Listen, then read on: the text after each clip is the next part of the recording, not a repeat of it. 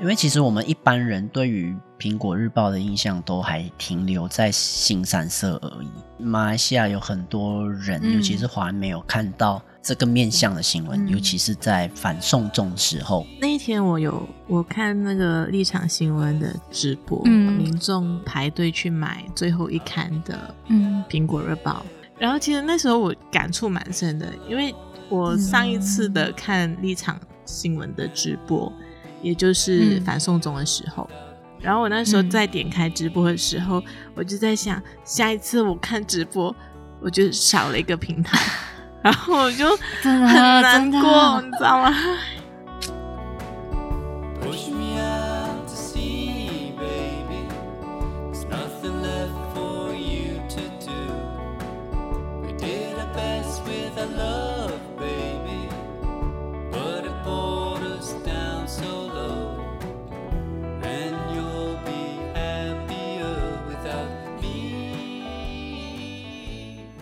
？Hello，欢迎来到上岸吧，漂流少年。我是小叶，我是瘦瘦，我是潘达。前几天呢，香港的《苹果日报》被停刊了。嗯嗯，为什么用被呢？因为它不是直接用查封的方式。那这个是香港新闻自由的一个挫败啦。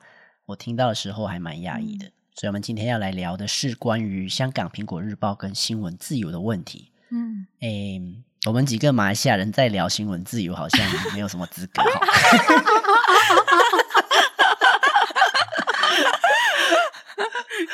但是我们要证明给全世界看，我们还是有努力在争取新闻自由。我们在追求自由，我们追求自由可能就是一一种理想而已，渴望自由，但也是有淡淡的哀伤啊，因为马来西亚要来评论香港的新闻自由。就代表香港的状况还蛮严峻的，嗯，对吗？嗯、其实我当下知道《苹果日报》被停刊之后，是很错愕，嗯嗯，因为我我没有想到，呃，中国政府的动作会那么快。嗯、像大家之前有常常在看香港的《苹果日报》吗？或者是对《苹果日报》的印象是什么？嗯，因为我之前有讲，我非常喜欢香港嘛。所以其实我每一次去香港的时候，我都很喜欢去路边的那种呃卖报章杂志的地方，嗯、然后去看一下，然后就觉得他们的标题啊、什么颜色啊，全部都很鲜艳，嗯、然后很有趣。对我来讲，因为马来西亚不会这样子的，嗯、然后就很很多爆料八卦这样子，嗯、所以我就我都会呃，我我其实每次去的时候，我都会买杂志跟报纸。那苹果日报就是。嗯我买的报纸，然后我就是扛回来。哦，你有在香港路边买过报纸？有有有，跟那个卖报的，嗯、那是经典，对那是经典那那是一个对我来讲去香港的必备行程。嗯，因为我很喜欢读就是广东发音的中文字，嗯、对，然后就可能有点吃力啦，看的可是就觉得很有趣，很好玩。这样，嗯、其实一开始我就觉得它就是新三色嘛。然后很爱挖八卦什么的，嗯、其实一直以来对他的感觉就是这样。那直到二零一九年反送中事件，我对他们改观，因为那时候他们立场非常非常的分明嘛，嗯、然后他们也不会说一些模棱两可的话，对，骂就骂，踩、嗯、就踩这样，我就觉得超帅的这样子。然后那时候，我记得那时候我很。呃，很关注直播。我记得有一次的直播是他们在呃一个商场上，然后拍到就是警察抓捕示威者，嗯、然后把他压在地上狂打狂揍，然后是揍到那一个人的头爆掉，喷血。嗯、因为是直播，他没有办法去 blur 掉了马赛克，什么对没有。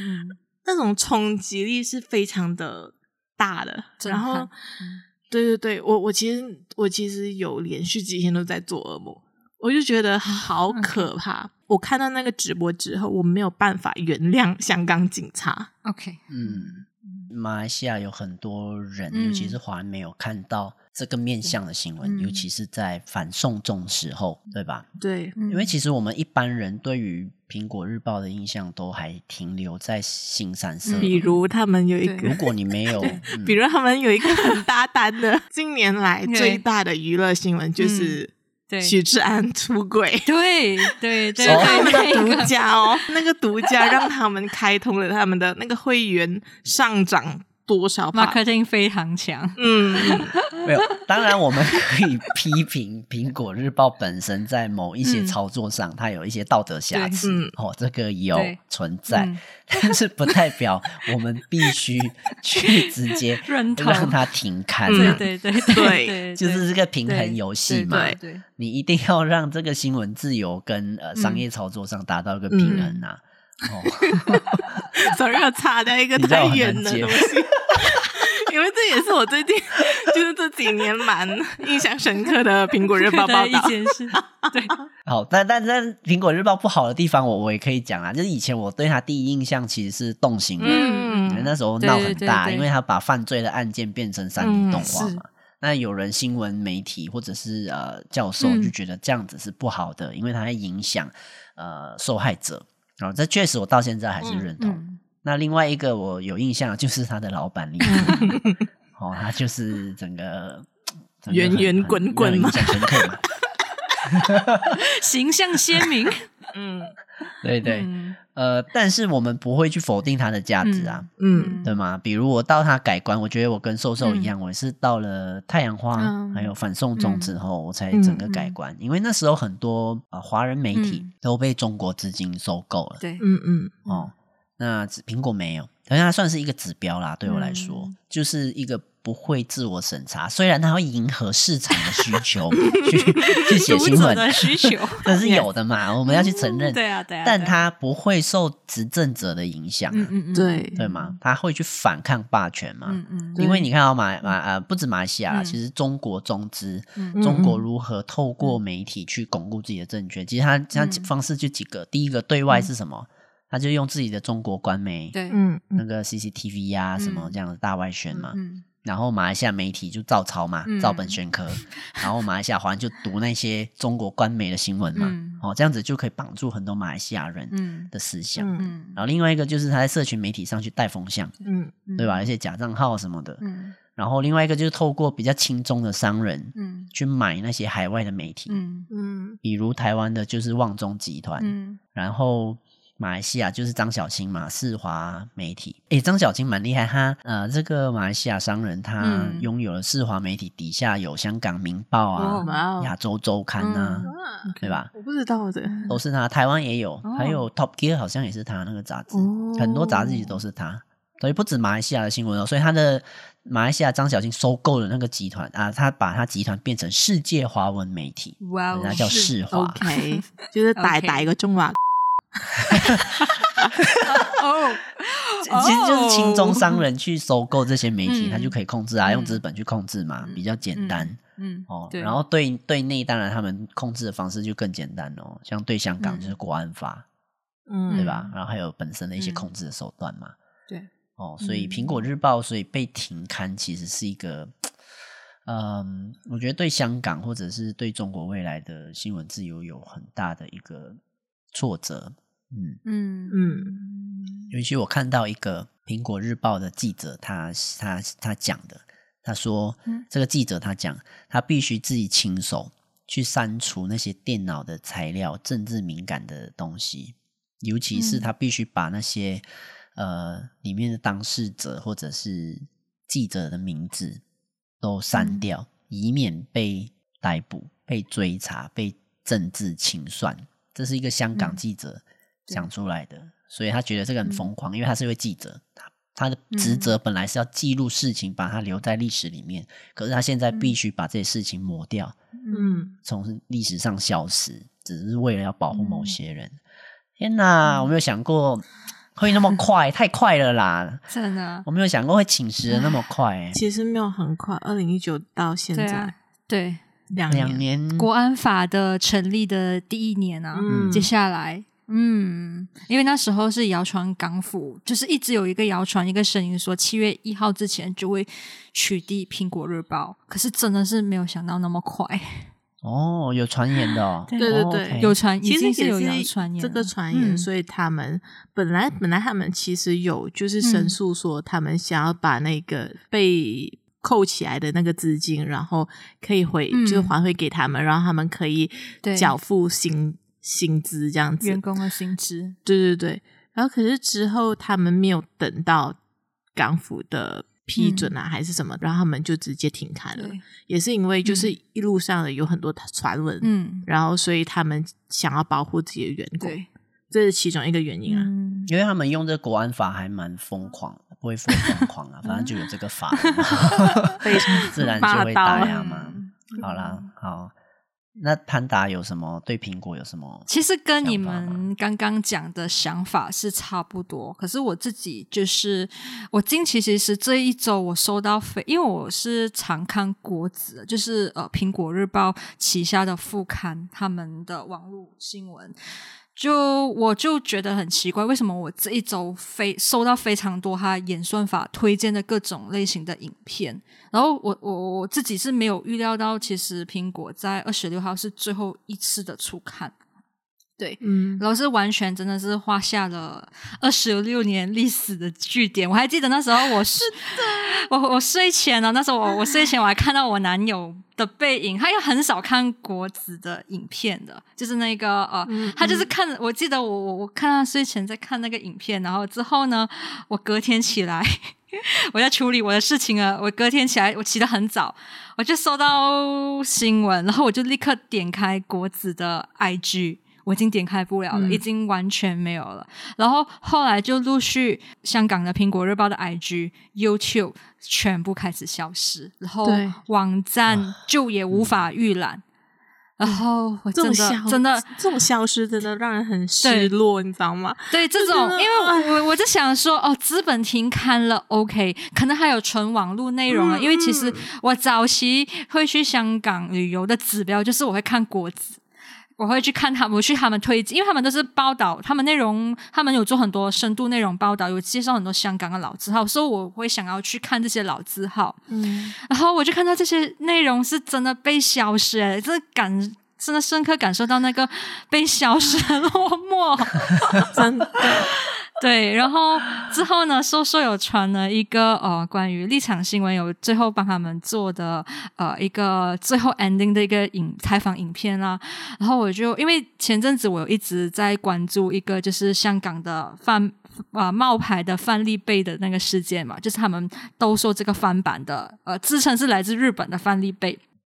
然后我有看到那个记者在被受访时候说，呃，其实这个新闻是没有太大的后续，只是说希望给记给读者有一个交代，所以他们就后续做出了一些呃跟。真的是有最后尽了一个记者的一个责任，翻查回这一个供应商所有呃这一个，比如说呃，他是因为是因为在不同的网络平台有兜售这个东西，所以找了不同的供应商去去找寻这个新闻，然后然后同时呢，他们最后也我觉得有应尽一个记者的那个责任，他们有把这个在香港卖这个日本的呃冒牌渔产的事情有发给日本的渔业和日本国内的传媒。就希望他们跟继续跟进这件事情，我就想说，他们真的是有做了最后身为记者的一个使命，完成了他们使命，所以我觉得这个是这个是你看得出，因为很多人现在都有一个感受，就是哦，你小时候不读书，长大就当记者，可是你会在苹果记者在坚守最后一分钟的岗位里面，你会看到这真的是满满的感动。嗯，对，嗯，那一天我有我看那个立场新闻的直播，嗯，然后就是他去直播，呃，民众排队去买最后一刊的，嗯，苹果日报，然后我就一直全场就跟，那时候到凌晨三点多，嗯，对，三点多，然后就觉得哇，还是有一大批的人在排队，然后其实那时候我感触蛮深的，因为。我上一次的看立场新闻的直播，嗯、也就是反送中的时候，嗯、然后我那时候在点开直播的时候，嗯、我就在想，下一次我看直播，我就少了一个平台，然后我就很难过，你知道吗？我觉得这种取得资讯的管道越来越少，嗯，然后竟然还有一堆人拍手叫好，哎，有押韵的。突然又押韵哦，所以哎、欸，其实刚刚那个潘达有讲到说，呃，苹果日报它其实才创立了二十六年。对对对，它是在一九九五年六月二十号创刊的。对，他算是陪伴很多香港人的一些经历过很多事情啊，像九七年的香港回归啊、雨伞运动啊，还有反送中那样啊。哦，所以他是刚好在九七年回归之前成立的。嗯，对对对啊，好像很有历史意义啊。现在已经是一个成人了耶。他们刚刚过创刊的日子，哎。哎，我还记得香港刚回归的时候，嗯，呃，大家对香港回归有印象吗？哎，这样会暴露出我的年纪。其实说真的啊，我以前不懂，就是香港回归的意义是什么，我就觉得哦，口号。嗯、你知道，我们都是看 我们这里马来西亚接收到的香港，很大部分都是来自 TVB 嘛。嗯嗯嗯嗯嗯嗯，对，所以。所以那时候就哦，就是一个庆典哦，啊，对，就是看到一个大典，一个大典，呃、就对对对，就是就是九七回归，然后有很多人唱歌表演，然后放烟火这样子哦。我印象超深刻，因为那时候呃，我小时候每一个礼拜都会跟我家人出去吃饭，然后就会在那个。呃，餐厅附近就有一家超市，那、嗯、超市就会卖很多录影带，有没有？哦、然后那个录影带那边他就会卖，他就会播嘛，电视就会播各种的电影。嗯，然后有一阵子我去，他每一、嗯、每一次去，他都是播香港回归中国的 典礼。我就跨博，我怎么那么小时候那么小嘛？然后他就他就有卖，然后我爸也有买哦。然后我爸买了就回家自己看这样，然后就只是为了看那个回归的典礼。嗯，所以香港回归，然后苹果日报嗯创刊，然后现在二十年二十几年过去，然后他现在消失了，哦，不知道会不会重新回来啦？但是至少目前看起来是难渺茫。嗯，因为我觉得他回来哦，也不可能在香港。对，是台湾的苹果可能，哎，台湾苹果还有在吗？还有，有，有，有，有，有，他们是分开的，还有在，还在，还在。因为这种事情发生那么快，你怎么知道？因为其实那一天我在 Facebook 的时候，我就在 search 嘛，呃，苹果日报出来的都是台湾，然后我就香港的。然后我就一直 search 没有了。我在 IG 也是一直搜。所以其实台香港苹果日报被停刊，它并不是像我讲的那么突然，其实它是一步一步循序渐进的，嗯、对不对？嗯嗯嗯。其实我们讲回呃香港回归，就是主权转移那个时期，其实中国政府是非常积极的笼络香港的媒体，尤其是传统媒体，他们是希望通过收编这些媒体，借此淡化媒体对于中共或者是主权转移的批评。和态度。那在这个情况下面呢，香港的传统媒体呢是基于这些经济压力和借由各种的理由开始去制作内容倾向于中国的立场。那尤其是到呃后期的时候，尤其是中国的投资和影响力在香港越来越大的时候，他们是非常依赖中国政府的。嗯，那这个时候呢，所有的报道内容在政治层面上面开始更加的保守和谨慎。另外呢，在包装的投放广告上面，就已经是开始回避一些呃对中国政府不友好的内容。那就是呃，黎智英在创办这个《苹果日报》的初衷呢，他是希望打造一份不畏强权、属于香港的报纸。那你看，呃，在其他的传香港传统媒体慢慢的被收编，然后甚至是。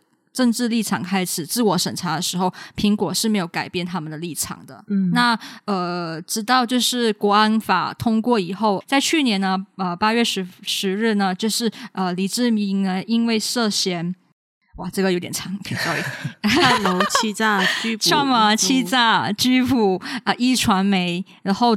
当天呢，就有两百名警员呢，呃，持搜查令呢，去呃将在在将军澳的传媒大楼呢进行搜查。我我不懂你们有没有印象，就是有这样子的一个直播。有，我没有那时候直播的人就是苹果日报的直播，他们自己就是拿记者拿着那个摄影机，然后跑下楼然后去拍。对苹果日报其实是有造成员工有一一个开始的一个警讯和威胁。嗯，然后直到今年的下马威啦。嗯他在法律上，对对对，因为他有他有国安法可以使用嘛，然后他接到现场，嗯、当然他有权执行，但是我觉得下马威的成分更大。嗯，那时候我看这个新闻的时候，其实是从台湾的角度，台湾人的角度，就是白色恐怖嘛。嗯嗯，是啊，嗯，就是要制造恐慌啊，太可怕。一开始还以为自己是全中国最自由的地方，然后突然两百名警员冲进来，那个冲击多大啊！对啊，他应该没有想到这个画面会出现在香港。是啊。然后过后是不是今年他们动作其实更大嘛？今年的六月十七号呢，警方国安处有以涉嫌违违法国安法拘捕了呃一传媒的五名高层。那在当天呢，他们就派出了五百名警员 持 搜查令，将将军澳的媒体大楼呃搜查令容许警方收集新闻材料，并带走电脑器材。然后，呃，警方以国安处呢，以涉嫌违反国安条例呢，呃，国安法呢，去冻结了他们三家的公司。嗯、对，OK，然后冻结了他们的一些资产啦，就包括苹果日报有限公司，然后印刷公司、网络有限公司，就是把金流断掉，你就没办法生存。对，就这样。对，okay、还有他们公司里面的一些银行账务内的财产。嗯好会用资本去控制人哦，因为应该是说啊，早期苹果日报的销量，他们为了哦。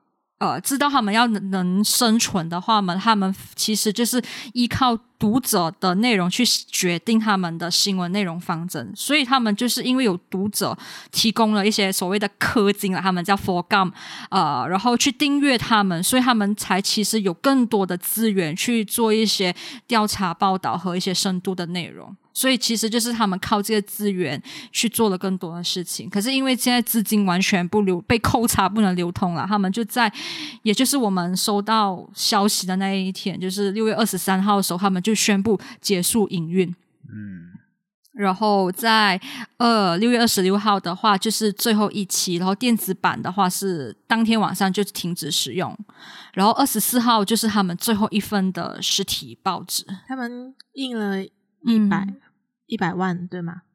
对对，一百万份，然后是几乎是一售完，对，对，对，全部都售完，没有回收，没有回收。排队的时候一买就买了，就是十份啊，五份，然后他们、嗯、他们这个报摊买了五份，然后就去跑跑去别的报摊，然后又再买五份这样子，然后买了他们就会放在一个地方，然后让大家去拿来读这样子。嗯，其实我想说，有没有人要寄给我？我跟你说，那个新闻出来啊，我因为我最近又回去脸书，又活跃脸书，又去看很多，然后心情很糟。然后这个苹果新闻，他们去排队，下面有一些马来西亚人会留言说啊，一堆一堆废青没事干去排队，看着就好生气哦。你知道那些人有多？我可以说愚蠢吗？我不知道哎，这我不是说排队的人愚蠢，我说马来西亚留言的那些人愚蠢。然后知道我们我知道，那他们排队的背后的意义有是什么吗？没有没有了解，然后就是一股脑的去去骂。对对，小潘达部分没有了嘛？因为你的对好啊，然后我可以讲一下那个林郑月娥，可以可以 说了什么？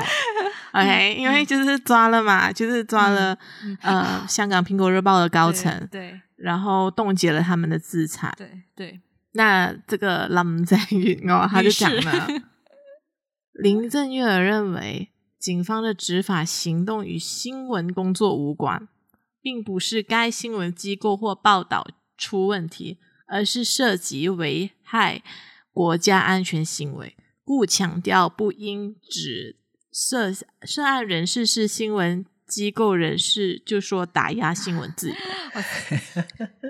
他 被问到，我今天看到这一段话的时候超生气。嗯，其他传媒是否应以苹果日报事件为鉴？林郑月娥指，国安法第六条例明要对学校、社会团体、媒体及网络等加强指导、监督和管理。哦、第十条则列明要推。要推展国安教育，可见有关的防范概念很大。林郑表示呢，一般新闻工作不应该是危害国家安全，传媒可以批评政府，但不能危害国安。认为记者应该要有能力做分辨。他提到有意图或组织去煽动颠覆特区政府是两码子的事。他强调，新闻机构负责人不能以新闻自由为保护罩。哦，大概是这样。我不想读了。重点是他们用了做了什么，然后让你觉得会颠覆国家政权。我觉得定义在这边，因为国安法的问题是它很模糊啦。嗯，就是很那个那个很广啊。对啊，分裂国家、颠覆国家政权、我随便念一个哦。我随便念一个都觉得好像管我事这样，你知道大到这样。OK，我可以稍微分享一下香港国安法哦，因为香港国安法是你们大家记得两年前中国有一个不是中国香港的反送中就是逃犯条例的问题嘛？对对对啊，就是那时候整个香港反对把罪犯呃移送给中国，送去中国受审嘛，对，然后过后他们就撤回嘛。啊！撤回之后，他们就换到一个国安法嘛。对，哦、所以其实这国安法更可怕。我我们必须清楚了解，香港国安法不是香港自己特区政府制定的，它是中国中央当局哦。我还记得那个表决大会哦，全部人一致举手，多可怕！我是看到机械人 AI 吗？可以可以制造波浪吗？没有诶，是一次性的，不懂 NG 了多少次的感觉。排舞的能力，可能是假的手嘞。哦，全全部是 P 上去的，就全部 CG 来的。哦，所以呃，这个香港国安法它涵盖的哦，是主要是四个罪名啦。嗯，第一个分裂国家，嗯，OK，这个很清楚。哦。嗯。就是任何人有意图要把国家任何一个领土分裂出去，你就是、嗯、哦，有那个言论或动作都是犯罪，嗯嗯、颠覆国家政权、嗯、，OK，、嗯、恐怖活动、嗯，还有就是勾结外国或境外势力，嗯，好，其实是很模糊。你讲的这个是马来西亚法？没有没有没有没有，这应该是国安法吧？说真的，我不理，我不了解马来西亚的国安法。有一些管法，我们下一集聊了。有一些管法更厉害，那你确定我们还要在 Podcast 聊天吗？我们有那个法，他们不敢用，应该这样讲。OK OK OK。还有选举的国家，他们还是有顾虑的，不要触犯到。宗教，我们还是有表面功夫要做的。他们，哦，所以我现在讲的是香港国安法，嗯，所以里面最模糊的地方呢，就是勾结外国与境外势力。嗯、OK，什么？它它定义是几个重点啊？然后我觉得最模糊的是什么？它就是通过非法的方式引发香港居民对中央或者是特区政府产生憎恨。就是如果你让香港居民对中央或者是特区的政府有憎恨的话，我不喜欢这个政府，那你就是有企图要颠覆这个国家。哇，这个国安法可以用在他们自己共产党，啊、因为是他们自己 让香港人憎恨他们的嘞，他们是要把自己抓起来。另外一个角度了。所以有太多模糊的地带，因为这个国安法永远有这个问题啦。嗯，对啊，你没没有办法去理解说，还有另外一个就是推翻破坏宪法确立的中国根本制度，嗯、就是你没有办法去改哦。哦，就是说，如果你觉得这个制度有问题的话，你想要推翻它，你是不行的。啊、OK。其实很难懂啦，这个国安法有点太模糊了。所以其实就意思说，未来香港都不能有示威活动，感觉吗？嗯，因为都不能获得政府的批准，他都不会批吧？集结啊，对啊，对啊，这就是问题啊。对他都不会批啊。对啊，嗯，因为他们他们视为很很大部分原因都是有诉求嘛，对政府有诉求才会对才会示威嘛，走上街头。对对，那现在他是说就是不能。不能有任何的对啊，而且你现在要说通通过非法方式引发憎恨，尤其是这一条，我觉得是完全没有办法去，因为呢，你只能永远说 yes 就好啦，你永远不能去反对政府任何政策啊。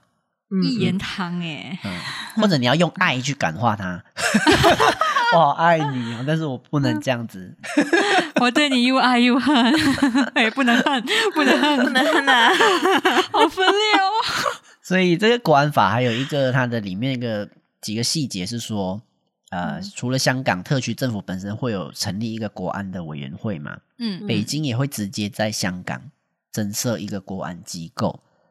然后北京可以派人派人员去香港做调查，嗯，然后把那个人抓起来，然后把那个人送去中国受审。OK，这个也是里面的其中一个问题。然后这个国安法还有一个问题是，因为香港是英国殖民地嘛，以前是英国殖民地，嗯，所以他所使用的法律是普通法，在中国大陆是用大陆的法系为基础嘛。但是他写这个法的时候呢，国安法是在中国成立的，是立法的，嗯、所以他那个法呢，跟香港如果有冲突的时候，他们就必须以国安法为准。哦，就是解释权全部在中国，呃，北京那一边。哦，跟香港是、哦、香港是无法干涉的。他的权限去到很大耶，他的权限包括我们哦，哎、欸。我们之前啊，他不是有一条？我记得那时候国安法刚推出来的时候，他有一。条我有看到是说，就是呃，在就是香港中国的这一个领土，然。后如果我们发出任何的，就是言论还是什么的话，我们都有，我们都可以被抓。就是他效力范围我有查到，他是说非香港永久居民啊，在香港以外实施针对香港的犯罪或者是。呃，违反香港那个领土的那个想法的话，也是可以被抓的。呀，我们可以被抓的，香港以外也是可以的哦。真的，我霸道成这样哦，整个就是 整个地球都是他的感觉。还有就是，你如果是香港注册的船啊、飞机上面，嗯嗯，也是会也是会被抓。所以，如果你搭国泰航空，然后你在上面讲一些话。空服员把你压倒在地，你 要去保持阵亡，或者是你就是入境入境香港或者中国的时候，嗯、呃，你你有就是发了什么什么 post，、yeah, 然后再骂香港政府还是什么的，嗯、会批评共产党的，那你就被抓。OK，喂，好了，所以那一些会。支持国安法、支持香港的，我真的是跨博、嗯、哦，因为我们现在的问题就是新闻自由重不重要嘛？嗯，言论自由重不重要嘛？对不对？嗯，像马来西亚有一些人，或者马来西亚的华人社团，他们之前反对马来西亚国安法，然后。香港香港国安法出来的时候，这一个马来西亚的华人社团会发文告说：“我支持香港国安法。”啊，干你屁事哦！你可以先了解马来西亚国安法吗？他们会反对马来西亚国安法，他支持香港国安法。他们有一个，我看到有一个新闻，他写说，他们认定香港国安法是利多于弊，然后某某某商会 热烈欢迎。热烈欢迎，需要拉个布条吗？抓又不是抓你的人，你热烈欢迎啊！什 么鬼啊？啊！所以大家对于这一些，当然香港苹果日报被停刊，暂时是无力回天，暂时啦。哦，以后会怎么发展不知道。但是我们必须确保的是，至少马来西亚这一边，我们不要让全世界人觉得马来西亚人都支持中共，支持中国的政府。的压制，我现在要自我审查，我不敢用那些字眼。干嘛、啊？你还要去中国？你能去吗？没有。你看看你的脸书，小叶你会很危险。好啦，直接讲啦。中国华人社竟然还会支持，不要让全世界人以为马来西亚人、嗯、或者是华人，嗯，哦，都是支持中国共产党压制人民的独裁政策。嗯、OK。因为现在全世界，大家可以看到美国跟中国在对抗的时候，不只是大国竞争。嗯、我们看到一个状态是什么？嗯、威权独裁在跟民主的世界做竞争，嗯、在争话语权呐、啊。嗯，现在世界的趋势就是这样啊，看谁才是主流价值啊。因为你看二十世纪以前哦，全世界的主流价值是什么？君主专制，嗯，皇上最大，哦，苏丹最大嘛。嗯，但是过后就变成民主社会、自由开放嘛。嗯嗯。哦，然后现在就变成中国崛起之后呢，你看哦，缅甸、俄罗斯一些非洲国家，嗯，大家开始很怎么讲，唱秋，很 很很嚣张了，就开始很嚣张了。嗯，就是中国要开始跟民主世界去做不自由、不民主。我们也可以过得很好哦，差不多是这个意思啦。哦，所以他开始影响很多国家，那些国家就觉得有中国这个当为一个靠山，他就可以继续的独裁维权下去，然后人民就要接受这样子。包括马来西亚也是啊，马来西亚之前选举的时候不是吗？我们纳吉也是因为靠着跟中国政府的那个关系，嗯嗯，他马华工会选举的时候，他不是有竞选吗？然后竞选的宣传的那种告示牌上面印印着什么？印着马华的主席跟习近平握手。你们你们有吗？你们那边有吗？我这里有好多哦。没有啊？你们那边没有吗？没有没有没有。哦，那时候我家一转出来选举的时候，转出来就是马华的那个那时候的马华的主席是谁？总会长，他的他就跟习近平握手，然后那一个就是他们选举的宣传。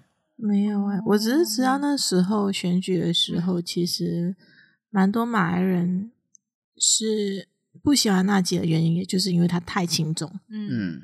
嗯，然后、啊、其实这个东西不关不关种族，无论是马来人和华人，嗯、我们、嗯、我我的同温层的华人也不喜欢他那么轻重。我我要强调是我的同温层。所以我说，马来西亚人有时候有一些华人啊，不是全部，有些华人会人格分裂，就是他会反对纳吉，但是纳吉那时候就跟呃。因为 OneMDB 有黑洞嘛，嗯，哦，所以它就是财务黑洞，然后中国就有一点类似辅助的感觉。当然，这个有法律的疑虑，我不能讲太多啦。但是反正就是跟 ECRL 那个铁路有关的，对，哦，就是说 ECRL 用很贵去盖嘛，那为什么这些钱到底怎么分配？那时候在野党有讲这一些话，哦，是在野党讲的，好，所以我们现在必须讨论的是，好，我们。整个世界变成那么复杂，我们到底是要自由还是要不自由？要民主还是不要民主？嗯，你们觉得嘞？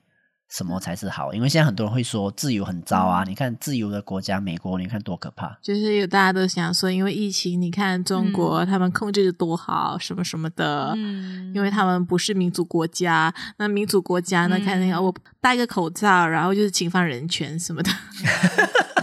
我要打警察之类的。美国是个人主义太强，个人主义很强，就会觉得凡事以我为中心嘛。嗯嗯嗯。哦，这也是自由的其中一个面向啦，但它不是全部啦。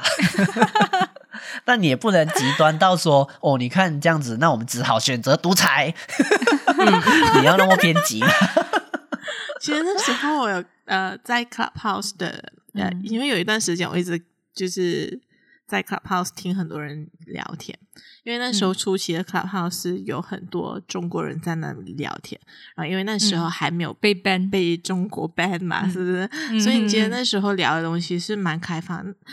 嗯，那时候那个感觉对我来讲很自由，所以我很喜欢在那边听大家聊天。嗯、当时候就有一个中国人，他已经是在国外生活了，然后他有说到一句话：民主国家跟呃，就是共产。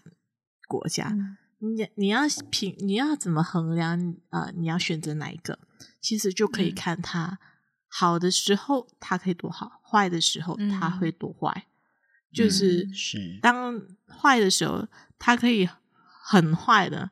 那其实如果它不够好，我们还是可以接受，嗯、因为所有、啊、没有一个制度是完美的。嗯。嗯嗯，所有的所有制度都肯定有它的缺点，是。嗯。那如果它的坏的面相是可以不顾人命的那种的话，那我是觉得这个我不是我的选项。嗯，因为民主自由不是一个最有效率的制度，嗯，但它是一个最有最安全的制度，嗯，可以保障每一个人的制度。它的底线嘛。但如果未来有更好的制度，对，那那那好啊，对啊，那当然好啊，对啊，对。但目前没有台面上看起来，就是这这是唯一选择嘛？对。就是这样啊，我们就把我们想象成消费者啊，货比三家，但只有这两种货啊，你除非你给我第三种嘛。对。但目前看起来，他们都只坚持自己的最好，那我们当然是选择对我们来讲最安全的那一个产品喽。嗯，有有这样比较那个哈，我们把一个 那么伟大的东西 讲成那么平民的东西，白话哎。好，那我用比较不白话做我的我的 ending 我的部分。什么是新闻自由？其实这几几个面向啊，新闻自由其实它就是天赋的人权。什么叫天赋人权？就是我们每一个人，OK，都会有一个很自然的权利去保护我们自己的自由。这个叫做天赋人权，这是每一个人都应该有权利去保护自己的自由。OK，嗯嗯。第二个就是人民主权。什么叫人民主权？就是政府是来自人民的。如果政府损害人民的利益，为了自己的私利而损害人民的利益的话呢，我们人民有权利废除它。嗯，OK，嗯，然后媒体也是第四权，因为它必须监督政府，制度性的监督政府，独立于政府之外，这就是新闻自由。这是我们基本上应该保有的啊、呃、价值啦，我们应该相信的价值理想啦。当然，它没有办法那么完美。哦，不要，但是不要把人推到威权是好的，独、嗯、裁是好的那个面向上去。嗯，我觉得我最无法接受的是，新闻媒体在讨论的时候就一直讲说，哦，中国现有的制度把疫情控制的很好，反观民主自由控制的很烂。嗯，哦，这只有一个面向，嗯、但事情不会那么简单啊，嗯、世界不会那么单纯啊，啊不会只有疫情啊，还有很多事情啊。我觉得刚刚那你 你说媒体报道那那那一句话，我就觉得这些媒体不会嘴软嘛？当初这些这个疫情在武汉爆发的时候，嗯、武汉人民他们多可怜啊。嗯、被污名化了，因为他们会选择性失忆了。多少人啊？然后现在，然后那个失忆啊，嗯、陈秋实去了哪里啊？就是那边有一堆问题啊，大家没有看见了，忘记了，遗忘。然后现在就是 OK，没有问题啊、哦。香港控啊不，中国控制的很好，你看现在已经可以正常生活，不啦不啦。对，我就觉得。当初隐瞒疫情的也是他们。对啊，我现在困在家里一年半呢。我现在是谁做的？是谁害的？如果诚实一点的话，我们应该好，可能不会那么惨。真的，我真的很生气哎！我到现在还是历历在目。那时候他们不及时封城，然后全部人给我跑出去国外，然后，然后还有一个跑去日本的，然后确诊了，然后还很开心的说：“我觉得如果我在我在中国确诊的话，那我可能就是呃轮不到我医疗，那我在日本我可能可以受到好的照顾。”干，他要讲这种话？对啊，一个女的，我靠！我有印象，还有一个是飞去巴黎喝下午茶，还约好朋友喝下午茶，然后就散播，把这个东西散播整个欧洲。哦，夸张！所以我跟你讲，我这个我真的很难。来，我现在已经一年多没有没有去玩了，然后我困在我自己的家里，什么都做不到。然后谁害的？现在跟我说他们疫情控制的很好，所以我们要原谅吗？屁呀！我现在就要发现那个病毒哪里来的？没有，那中华胶可能就会觉得说，没有啊，他们保护自己人民保护的很好啊，我们是外国人，去他妈的！对啊，我们火山因为起了几块，我们控制了人流，我们控制了。这时候我就可以讲，你没有办法跟中华胶辩论的啦。那就是我吧，你知道吗？疫情刚爆发的时候，然后那时候不是 陈秋实在武汉，然后有很多的影片嘛。其实那些影片我都有给我爸爸看。然后我、嗯、我那时候其实有有在武汉流出很多的，嗯，他们怎么去处理尸体啊，然后整个急诊室的状态什么的，我都有给我爸爸看。然后那时候爸爸就是有相信了，嗯嗯，呃，我花了半年的时间，因为我都那半年我都在家乡嘛，我都是这么让我爸爸，嗯、就是让我爸爸知道 这个、嗯、这个政府是很烂的，然后这个制度是不可以。不可以支持的。然后他们、嗯、他们对人民就对人命这件事情是看得非常的小的，对他们根本不重视这件事。嗯、所以我让我爸爸看到这这这个面向的东西，其实那时候他他认同的，嗯，但是、嗯、呃，我回来吉隆坡一年过后呢，那就 嗯嗯，对啊，假新闻啊什么什么的，我我我不在他身边去，是帮他把关的话，然后就会被洗脑，因为我们身边都是被收编的媒体啊，对啊，对啊，还有假新闻啊。嗯对，这才是最可怕。还有就是假账号或者是联合小粉红在社群上面带风向啊。WhatsApp 的毒瘤假新闻，你知道那天我只是随便看我妈妈偷拍家里的画面，然后看到我爸爸跟他的朋友 Zoom meeting 的时候，Zoom call 的时候，uh -huh. 然后我 我。就只是那那一分钟不到的影片，我都听到这些老人家在聊假新闻。就是老人家说打疫苗不能吃榴莲哦，然后爸爸讲说你都打了这么久可以吃了，我心想这个是假的。哎、欸，真的有人相信啊？真的，这个一分钟不到的影片，我都可以听到假假消息了，救命啊！我在想，这些制造假新闻的哈，或者是可能也是大外宣的一部分嘛，他就是要让。很多海外华人变得很笨，然后然后就可以 跟那一些呃呃，我不能说港台的人都很聪明啦，但是反正他就分裂我们嘛。他分裂了之后，他就渔翁得利得利呀，嗯，是不是这样？嗯，哦，我更阴谋论一点是这样。你看，我们现在看，我们我们已经录了五十五分，我差不多喽，所以我们可能要去下一集讲完了，剩下 Panda。对对对，OK。呃，我分享我看到的《苹果日报》最后的那封 email 好了，嗯，他最后有寄一封答案给所有的读者，上面有一个小小的讯息说：当言论自由变成一种罪。哇，这句话让我很感慨。觉得无论你的自身的立场，或者你是什么颜色，你是港猪也好，咸鱼也好的话，我觉得其实社会是有需要不同多元的声音，因为这些声音的存在是可以足以让我们或者是一些读者去分辨执政者有没有好好的监督这个社会的秩序，或可有各种的公众利益。嗯、所以，呃。